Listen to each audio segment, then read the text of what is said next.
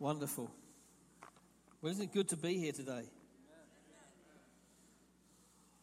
The only thing that's not good is you're not in England, but it's okay. I'm, I'm working with it. I'm working with it.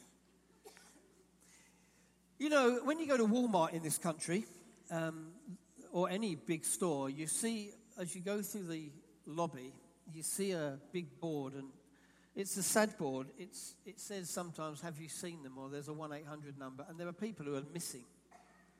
They've gone missing in uh, somehow, and I always, when I go into one of those stores when I come here, I always sort of stop and look. I did it yesterday. I stopped and I looked, and I find that an incred- incredibly sad.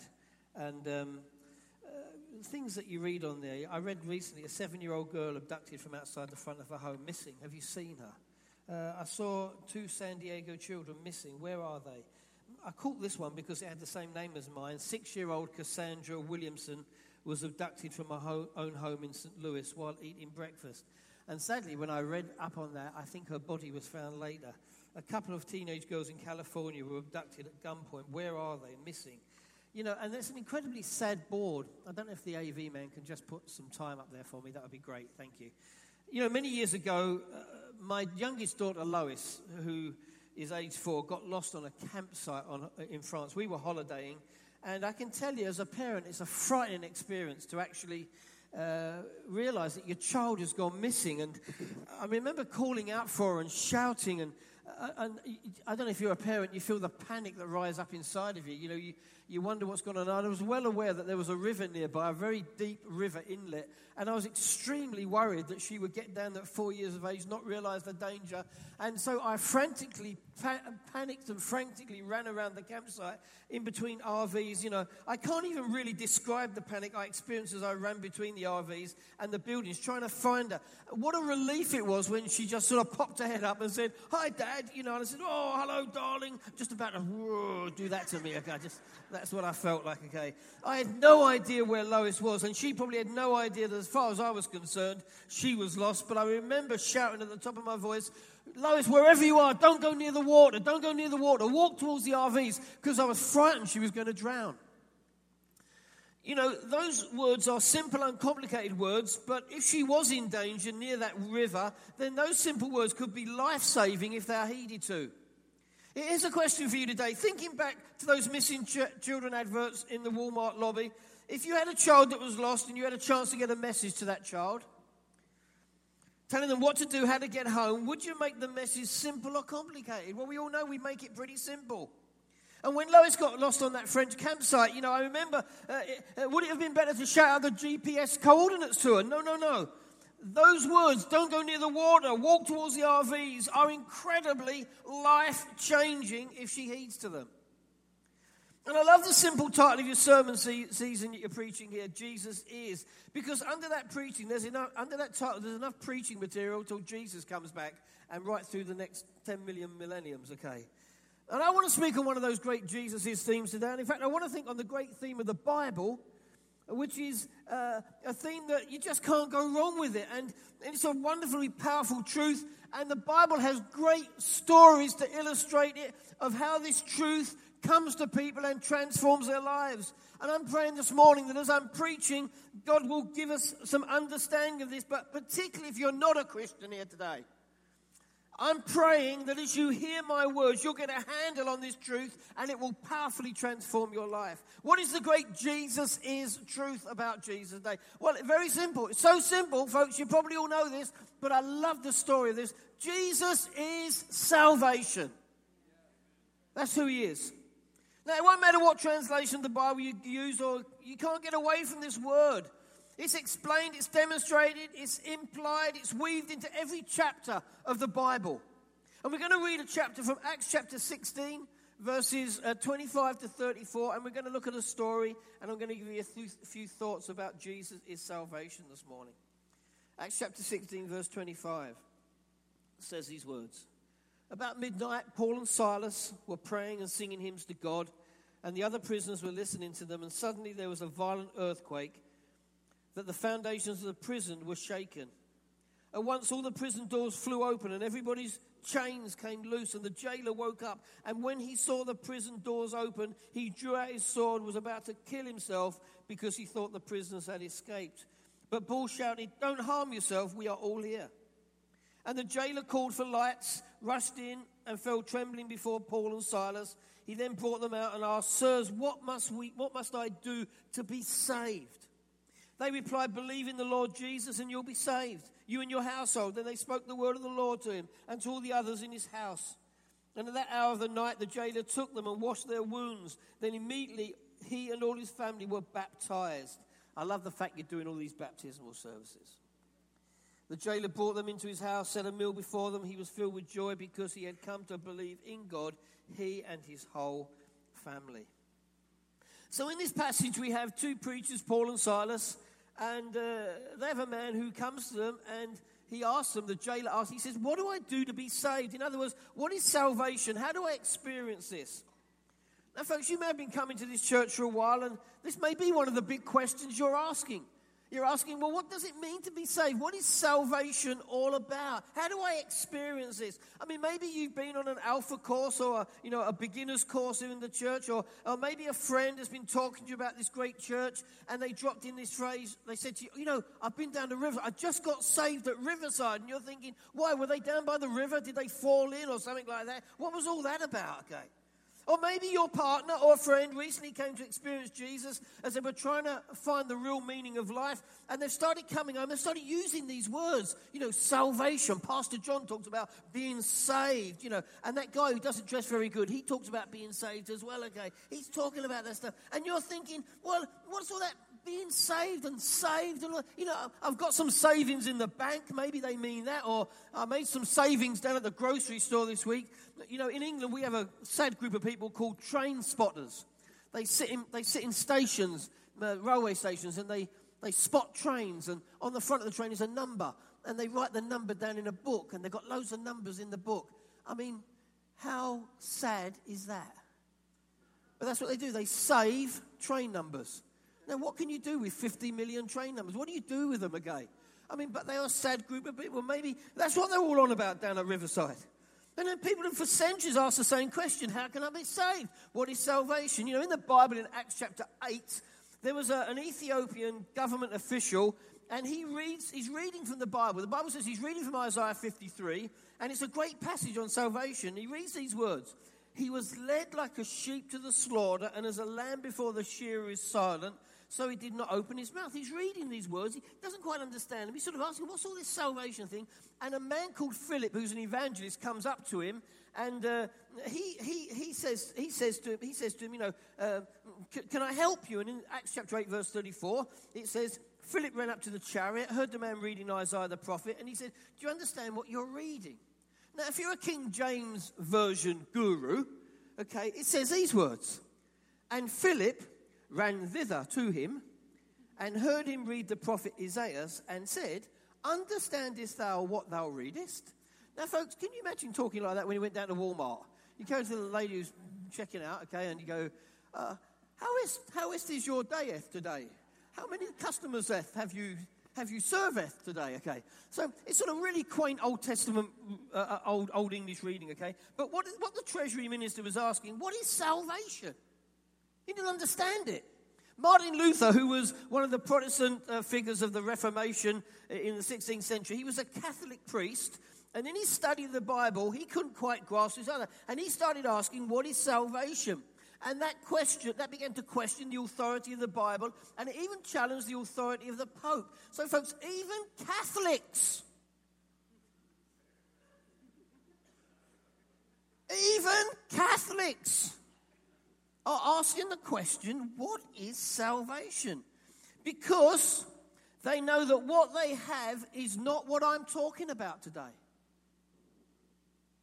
I mean, we have some present day examples in our own church. You know, in 2013, we just uh, done a little video on all of it. 2013, we had a number of guests coming in to speak to us on a Sunday night. Every Sunday night, we have an evangelistic service in our church. And we had some interesting people come. We had a guy come called Des Brown. Des Brown is actually one of our pastors, but he murdered somebody. And he said, When I murdered somebody and actually didn't go to prison for it, He said, I began to ask some questions about the Bible. I began to ask some questions about Jesus. He said, I began to ask a question about salvation. Okay. We had another guy come called Steve Derbyshire. He was a hardened drug addict. He said, Well, I was sitting on the floor, and he says, In my, in my dirt and in my degradation, he said, I began to think back to those days when my parents talked to me about this thing. And he said, What is salvation? Simon Foster came and talked to us, okay? He was in the entertainment scene and uh, he, were, he was actually, he was a gay man. And uh, he said, You know, I was living a gay lifestyle. I, was comp- I hated myself. He said, and I began to ask the question, what, what, what, what is salvation today? He's one of our pastors. Uh, a man called Jonathan Aitken, who was a member of parliament in England. He was disgraced because of perjury, uh, went to prison. He began to sit down. He began to ask the question, What is salvation all about? And uh, uh, I'm happy to report that God made the answer to that question really simple to every one of these people. And you say, well, look, I'm not a, I'm not a, I'm not a clever government person. I'm, I'm, not, uh, I'm not like a member of parliament. I'm not an educated theologian like Martin Luther. But you know, the Bible wants you, the Bible tells us that it wants you to actually know Jesus as the Savior. Whatever socio-economic situation you find yourself in today, Jesus wants to be revealed to you as the Savior. And salvation is so simple and plain that oftentimes intellectual giants stumble over it, while little children have no trouble believing it. That's why Jesus said in Matthew 11, I praise you, Father, Lord of heaven, because you've hidden these things from the wise and you've revealed them to little children. I want to tell you, God stresses the simplicity of salvation. God wants you to enjoy the wonderful, life changing truth called salvation. The Bible says in 1 Peter 3 9, God's not willing that any should perish. And today, God's not holding back on salvation for you. He wants you to know salvation even more than you want to know it. Let me tell you, that's why He came out of heaven. That's why He traveled to earth. That's why He was squeezed into bodily form born in a cave somewhere. That's why in a few weeks' time you're going to celebrate Easter. What is that all about? That's all about the salvation plan of Jesus. And it's all about you experiencing it. So we come to this scripture in Acts chapter 16. And in this story, the great question, what must I do to be saved, is being asked by the jailer. And first of all, I just want to show you here this morning that the Bible says that Jesus is what? He is the meaning of salvation. The jailer asked in Acts 16, verse 30, What must I do to be saved? What does it mean to be saved? Well, you got it on the screen there, okay? There's a Greek word there. It's called, it's pronounced sozo. It means to be delivered. To be saved is to be delivered. To be delivered from what? What was this Philippian jailer wanting to be saved from? Well, some say, well, you know, there was a massive earthquake, so he probably wanted to be saved from the earthquake. No, no, the earthquake was over when he said this. Some say, well, he wanted to be saved from his superiors because they're going to kill him because the prisoners escaped. No, no, the prisoners didn't get away. Uh, Paul and Silas said, we're all present, we're all here, you don't need to worry. He said, what must I do to be saved? Saved from what? Delivered from what? And sometimes at the end of these sort of messages and at the end of church, we give an invitation and we invite lost people to be saved. And we have to say, well, saved from what? What are they talking about down there? And, Paul, and Peter says in the first Christian sermon in Acts 2, he says, Whoever calls on the name of the Lord shall be saved. Saved from what? Well, to answer that question, you have to go back to the beginning of the New Testament, and you have to go back to the Christmas story, and you have to allow an angel to answer the question. Because when the angel announced the birth of Christ to Joseph and Mary, he said in Matthew 1:21, he will give birth to a son, she will give birth to a son, and you are to give him the name Jesus because he will what? He will save his people from their sin. Ah. Ah, that's what it's all about. He will save his people from their sin. So to be saved, when we use these terms, is to be saved from your sin. Now, folks, people don't like that word anymore, do they? Sin. They find it offensive. So isn't it interesting? When we find something offensive or we don't like it, we change the term. We don't quite use the word anymore. But the folks, sin is a Bible word. You can't read the Bible without encountering sin. You know, there was a time when drunkenness was a sin. Oh. So we call it a disease. There was a time when pregnancy out of wedlock was a sin. Oh, don't use that. Now we say, well, it was a mistake. It was an accident. Children rebel against their parents. We used to call sin. Oh, no, we mustn't use that word because they may grow up a little, a little strange. Now we say, no, don't use the word sin. Let's say our children are slightly maladjusted. People shacking up and living together. It used to be called a sin. Oh, now we're in a state of cohabitation. Abortion was a sin. Oh, now we call it freedom of choice. Dare I say this? I have to if I'm a Christian preacher. Homosexual acts were a sin. Now we say people enjoy an alternative lifestyle. Do you remember when gossip was a sin? We now call it a prayer request.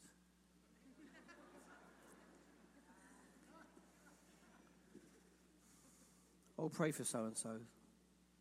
You know, this is, they've gone this route. You know, we have a thing in England called betting offices. It's, uh, it's the equivalent, I think, of your off track betting. But we have sort of shops, stores where you can go in and you can put a bet on the horses. And I, I have one of these around the corner from my house. We have a, some shops around the corner, stores around the corner from my house. And uh, I, have a, I have a garage. We say garage in England. A garage attached to my house. And someone parked across my garage, and I couldn't get my car out. So on a Saturday afternoon, I thought, I know, I know where that person is. They're, they're, in, the, they're in the betting office. And so I strode down to the betting office. And I was thinking, what am I going to do when I get in there anyway? So and um, I thought, I know, I'll just shout out to them. Anyone got a Ford Focus, red Ford Focus? Can they come and move it? It's outside my garage. Um, but then as I got towards the betting office, I thought, you know, I'm a Christian pastor. I probably shouldn't be going in here. So I got to the doors and I looked around to make sure no one in my congregation was going past, and I shot in, okay?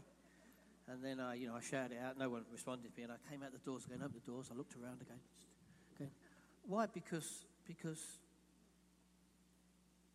gossip could happen to me. You know, Willie Nelson was a famous country and western singer who got, he got caught diddling the, the IRS man out of uh, $32 million. Before the government called him, he built, his own, he, bought, he built his own golf course on his own land. And someone asked him what par was on his course. And he said, It's my golf course, the par is what I decide. And that's how a lot of people approach sin these days. They think they can just define it for themselves. Never mind what God thinks about it. If they feel something is okay, then it's okay. Folks, it's secular humanism. And it doesn't matter how evil happens, whether it's the killing of 17 children in a primary school in Scotland uh, or whether it's uh, the, the crazed man who went into the Columbine High School and killed 12 students, or whether it was the 7 7 bombings that took place on the London Tube, or whether it was uh, the 2001 9 11 planes flying into the Twin Towers, okay, and whether it is uh, suicide bombings or child abductions, wherever evil happens, if you turn on the TV, you will never hear these people say, Those people are sinners. You'll say, you'll hear, they're sick and they are sick, but they are sin sick. And the Bible points out uh, the very root of the problem, and it calls it what it is. It says, Look, we're born with sinful nature, all of us in this room. We may hate to admit this, but we've been born with a sinful nature. There's not a spark of divinity in us. We're born with the seeds of rebellion. That's the bad news about sin. But the good news about sin is that your sin and my sin uh, is, is there. That, and that's why Jesus came into the world to save us from that sin. That's the power of it. And I begin to I begin to sort of unpackage some of this, and I'm thinking, well, what am I saved from? Well, let me tell you, you're saved from three things. You're saved from the penalty of sin. The Bible says in Romans 6:23, the wages of sin is death, but the gift of God is eternal life in Jesus Christ our Lord. The Paul, the body, uh, the, Paul, Paul the apostle, he calls it the body of death. If you go to Romans 7:24, he says, "What a wretched man I am. Who will deliver me, rescue me, save me from this body of death?" Now, for years I never understood that. I never understood what that meant until I read about this illustration. It says this that in ancient Rome, they killed animal, uh, they killed criminals in several gruesome ways. Of course, we know there was one by crucifixion. We understand that. Uh, for some people, when they were going to be uh, dealt with by the courts, they were thrown to wild animals. But another way, when a person was convicted of a capital crime, many were executed by being attached to a dead body. Usually, of someone who died of a loathsome disease like leprosy, they would tie the corpse to the back of the criminal who was required to work and to eat and to sleep with that dead body tied to him. As it decayed and decomposed, the disease would overtake the criminal who would then die a slow, agonizing, humiliating death attached to that dead body. Well, I wonder how many people in this room today actually feel that's what my life feels like. I feel as if I'm crawling around this world and I've got this thing on me that I cannot throw off. Maybe you're a Christian here today and things have happened in your life and this has crept back and it feels like a body of death. It's on your back. Uh, uh folks, and you feel like you're, you're dying a slow spiritual death. The Bible says we all have a body of death that's tied to us. It's called sin. But I want to tell you, Jesus came to free us from the penalty of sin. And it also, let me just say, not just the penalty of sin, but Jesus saves us from the pollution of sin. When we get saved, the Lord says, Look, I'm not only going to keep you out of hell. And if you think getting saved or salvation is just to keep you out of hell, you have missed the story altogether. I want to tell you, uh, when Jesus comes to you and he delivers you, okay, he says, I'm going to come and I'm going to give you a new nature and I'm going to clean you up from the inside out and I'm going to give you power to get victory over your bad habits and you're going to learn a better way to live and I'm going to give you power to get rid of the things that don't belong in your life and I'm going to replace them with better things. Now, folks, does anybody Anybody want that here today? Now, years ago, a man in England was in prison, but he was pardoned by the Queen. A friend delivered the message to him. He says, Look, I've got great news for you. You've been pardoned. You can go. You're free. And the prisoner friend showed no emotion. So the man said, Don't you understand? The Queen has set you free. And then the man, uh, the man unbuttoned his shirt. He drew it back, and it revealed a large cancerous growth in his chest that was eating away his life, and he said, Ask the Queen what she can do about this. Folks, it's not enough for us to be saved from just the penalty of sin. Jesus came so we can be saved from the pollution and the power of sin. Not just the sin that will send us to hell, but the sin that will continue to wreck our life right now. Not just in the sweet by and by, but in the nasty now and now. The Bible says, Romans 6:14, sin shall not be your master because you're not under law but you're under grace. The message translation said, Sin can't tell you how to live. After all, you're not living under that old tyranny any longer. You're living in the freedom of God. Sin shall no longer have dominion over you. Folks, there's no sin that you cannot grow, there's no sin that you cannot gain victory over uh, by the power of Christ. Yet many of us continue to be led around by the nose by Satan himself, and you think you have no control of it. But I want to tell you that Jesus has broken the power of sin in your life, and you need to claim the victory and say, Enough is enough. Before I leave this building today, I am claiming the victory in Jesus' name today. And Jesus saves us from the penalty and the pollution of sin. And He's going to save us one day from the very presence of sin. We're going to get into heaven. Revelation 21 27 says we're going to get in and nothing impure is ever going to enter it, okay? And we say, What must we do to be saved? What saved from what? We need to be saved from sin. You can't run away from this word. You can call it what you want. You can call it an alternative lifestyle. You can call it whatever you want. You can say, I've had a bit of bad luck in my life. You can talk anything you want to talk. But at the end of the day, Jesus didn't come to give you another alternative lifestyle. Jesus came to deal with the root problem of your heart, and the root problem of your heart is the problem of sin. So Jesus is not just the meaning of salvation. We go on, we go on and we see that someone's involved in this. And secondly, Jesus is the man of salvation. You know, when the question was asked by the jailer of the two preachers, What must I do to be saved? They said this, Acts 16 31, believe in the Lord Jesus and you will be saved. Believe on what? No, no. Believe on who? People claim to believe in God. Every person in hell will believe in God. People claim to believe in the plan of salvation. But I want to tell you today, you cannot be saved by the plan of salvation. You can only be saved by the man of salvation. And his name is Jesus Christ. And salvation is not in a plan or even in just a prayer. You can come forward here, okay? You can say a million prayers you want, or you can bump your, bump your knees up the steps of Lourdes as much as you want. I want to tell you, folks, you can do all of that if you want to. But let me tell you, salvation is found in no other other than the name of Jesus. Salvation is in Jesus alone. Okay, you can try your works, you can try feeling good, you can try, you can get into baptism, immersion, or sprinkling, whatever you want to say. It's not about good intentions, it's not about just being saved from the guilt alone. It's all about Jesus this morning. Folks, that's why we come to this church. Why? Because you want to meet our friends? No, we come to meet with Jesus. Why? Because Jesus is the answer. You know, when, when, when Jesus was on the cross, he was, both sides were thieves. One of the criminals was there and he was hurling insults at Jesus. Luke 23 talks all about it. He says, Aren't you the Christ? Well, why don't you save yourself and us? But the other criminal rebuked him. He said, Don't you fear God? We're here because of what we've done. You're under the same sentence as me. We're punished justly. We're getting what our deeds deserve. This man's done nothing wrong. Then he said this. He looked into the eyes of Jesus and he said, Jesus, I'm here because of what I've done. I'm basically here because of my sin. You don't deserve to be here. And Jesus, it was like a revelation hit him. When you come into your kingdom, will you remember me? And you know what Jesus said? To a man who we don't know what he did. Was he a murderer? Was he a robber? Was he an abuser? Was he just a nice man that got caught out by someone? I don't know.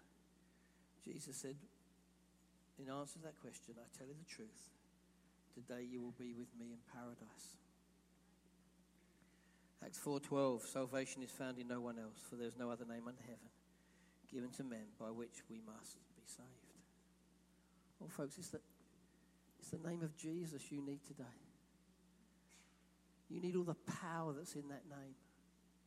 You're going to try a million things to try and get out of your situation, but your situation is a sin situation. Only you can only apply Jesus to the sin situation to get out of it.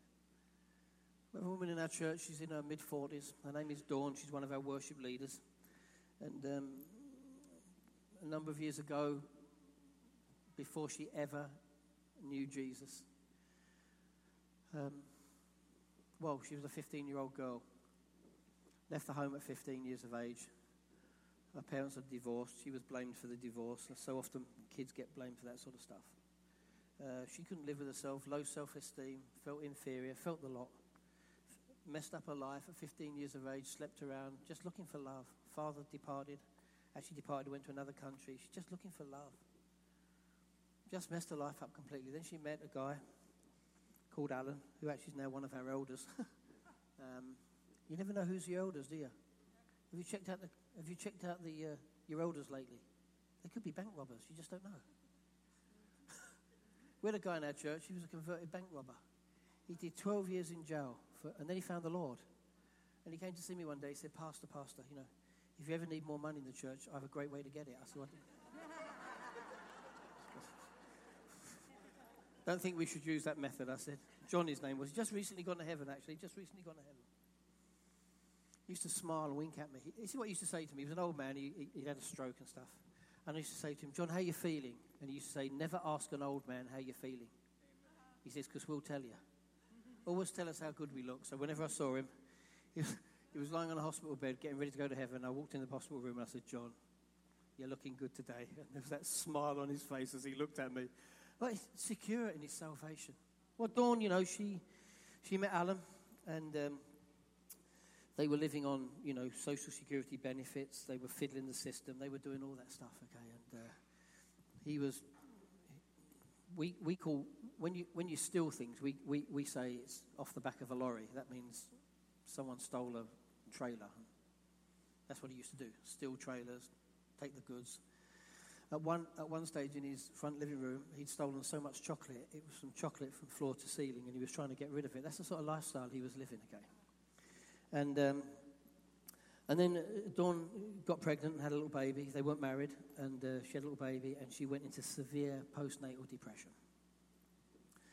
And um, uh, she became quite suicidal. Uh, she, she, had never, she never darkened the doors of a church. Um, although, having said that, we think she probably did come to one of our children's clubs at one stage when she was very, very small. And uh, she became suicidal. Alan said, you know, although Alan's a big man, he said, you never fight with Dawn because she scratched, she scratched her eyes out. She, she was, a, he said she was awful. Just got any women like that here today? No, probably not. Not in America. It doesn't happen in America. I understand that. Um, anyway, she went to a little class. He went to a little group. It was like we call them mother and toddlers. They're like when mothers take their babies and all the mothers get together, they have coffee and chat, you know, and nothing manly about that, is there? It's just it's a womanly thing. But she got in there with all these women. It wasn't a church, it was just a little hall, and they used to meet on a Wednesday or something. And she began to tell a story to a lady. This is, this is how I feel. I feel suicidal. I feel depressed. I just, this has been my life. This lady said these words to her Do you know what you need? You need Jesus.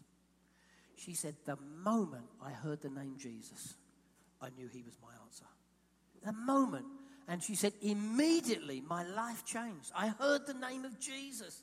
And folks, her life changed, and she went back to her, her, partner and she said, Alan, you know, I've, I've given my life to Jesus. He went, Oh boy, that's all we need right now, okay? And uh, and uh, she invited him to a Bible study, but called it a party. She invited him, she come to a party, and it's a Bible study. He said, I turned up for the party, I was already a groove around, he says. And he says, well, got Bibles open, okay? But in that Bible study, he said, I found Jesus as well. And he said, all of that lifestyle changed immediately. I want to tell you, folks, we have the meaning of salvation, but it's the man of salvation that will cause you to grab what I'm talking about today. We can preach till the cows come home, if the cows ever come home. Okay, I don't know what that means. Okay, but you can preach till then. Okay, okay, you can do all this stuff. Okay, but until Jesus touches your life, nothing's going to change. But the moment He touches your life, not this church, not religion, not Pastor John, not the Pope, not a priest, Jesus. The moment He touches your life, folks, life is never the same again. Oh, folks. Oh, Jesus is salvation. Let me f- finally finish. Jesus is not just that, he's not just the meaning and the man of salvation. I tell you, Jesus is the method of salvation. You know, in Acts chapter 16, verse 31, he says, Believe.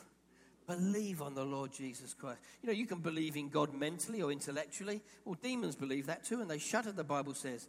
The Bible counts as not just to believe in God, but to believe on Him emotionally and spiritually. You know, there was a man I read about who wouldn't fly in a plane. And when he was asked about it, he said, Look, I know everyone flies in planes. I know it intellectually, but emotionally, I can't handle it. And then one day he realized because he never flew in a plane, the world was never open to him. And he realized that. And he says, Listen, I'm a grown man. I'm wasting time. I've got to get this together. So he went out and he bought a ticket and he got on board and he buckled himself in and he went to his destination. And while he was on the way, his knuckles were white all the way. Have you ever been on a plane with people who are frightened like that? He held them for dear life, okay? But he made it. What was the difference, okay? He believed in aeroplanes, but now he believed on the aeroplane. And millions believe in Jesus by the head, but when they stand before God, they'll realize it's not the head is enough because they never believed on Jesus in their heart and they missed it by 18 inches. Oh, folks, you can be so close this morning. You can get intellectually stirred but until it touches your heart and Jesus touches your heart, nothing's going to happen. You know, Jerome, who was, the, uh, was an early church father who translated the Bible from Greek to Latin, said one night, he said, I had a dream. And Jesus came into my house in the dream to visit me. And when he saw Jesus, he thought, what he needs is money and possessions. So he gathered up all of his money and all of his possessions and gave them as a gift to Jesus. And Jesus looked at him and said this Jerome, I do not want your money or possessions.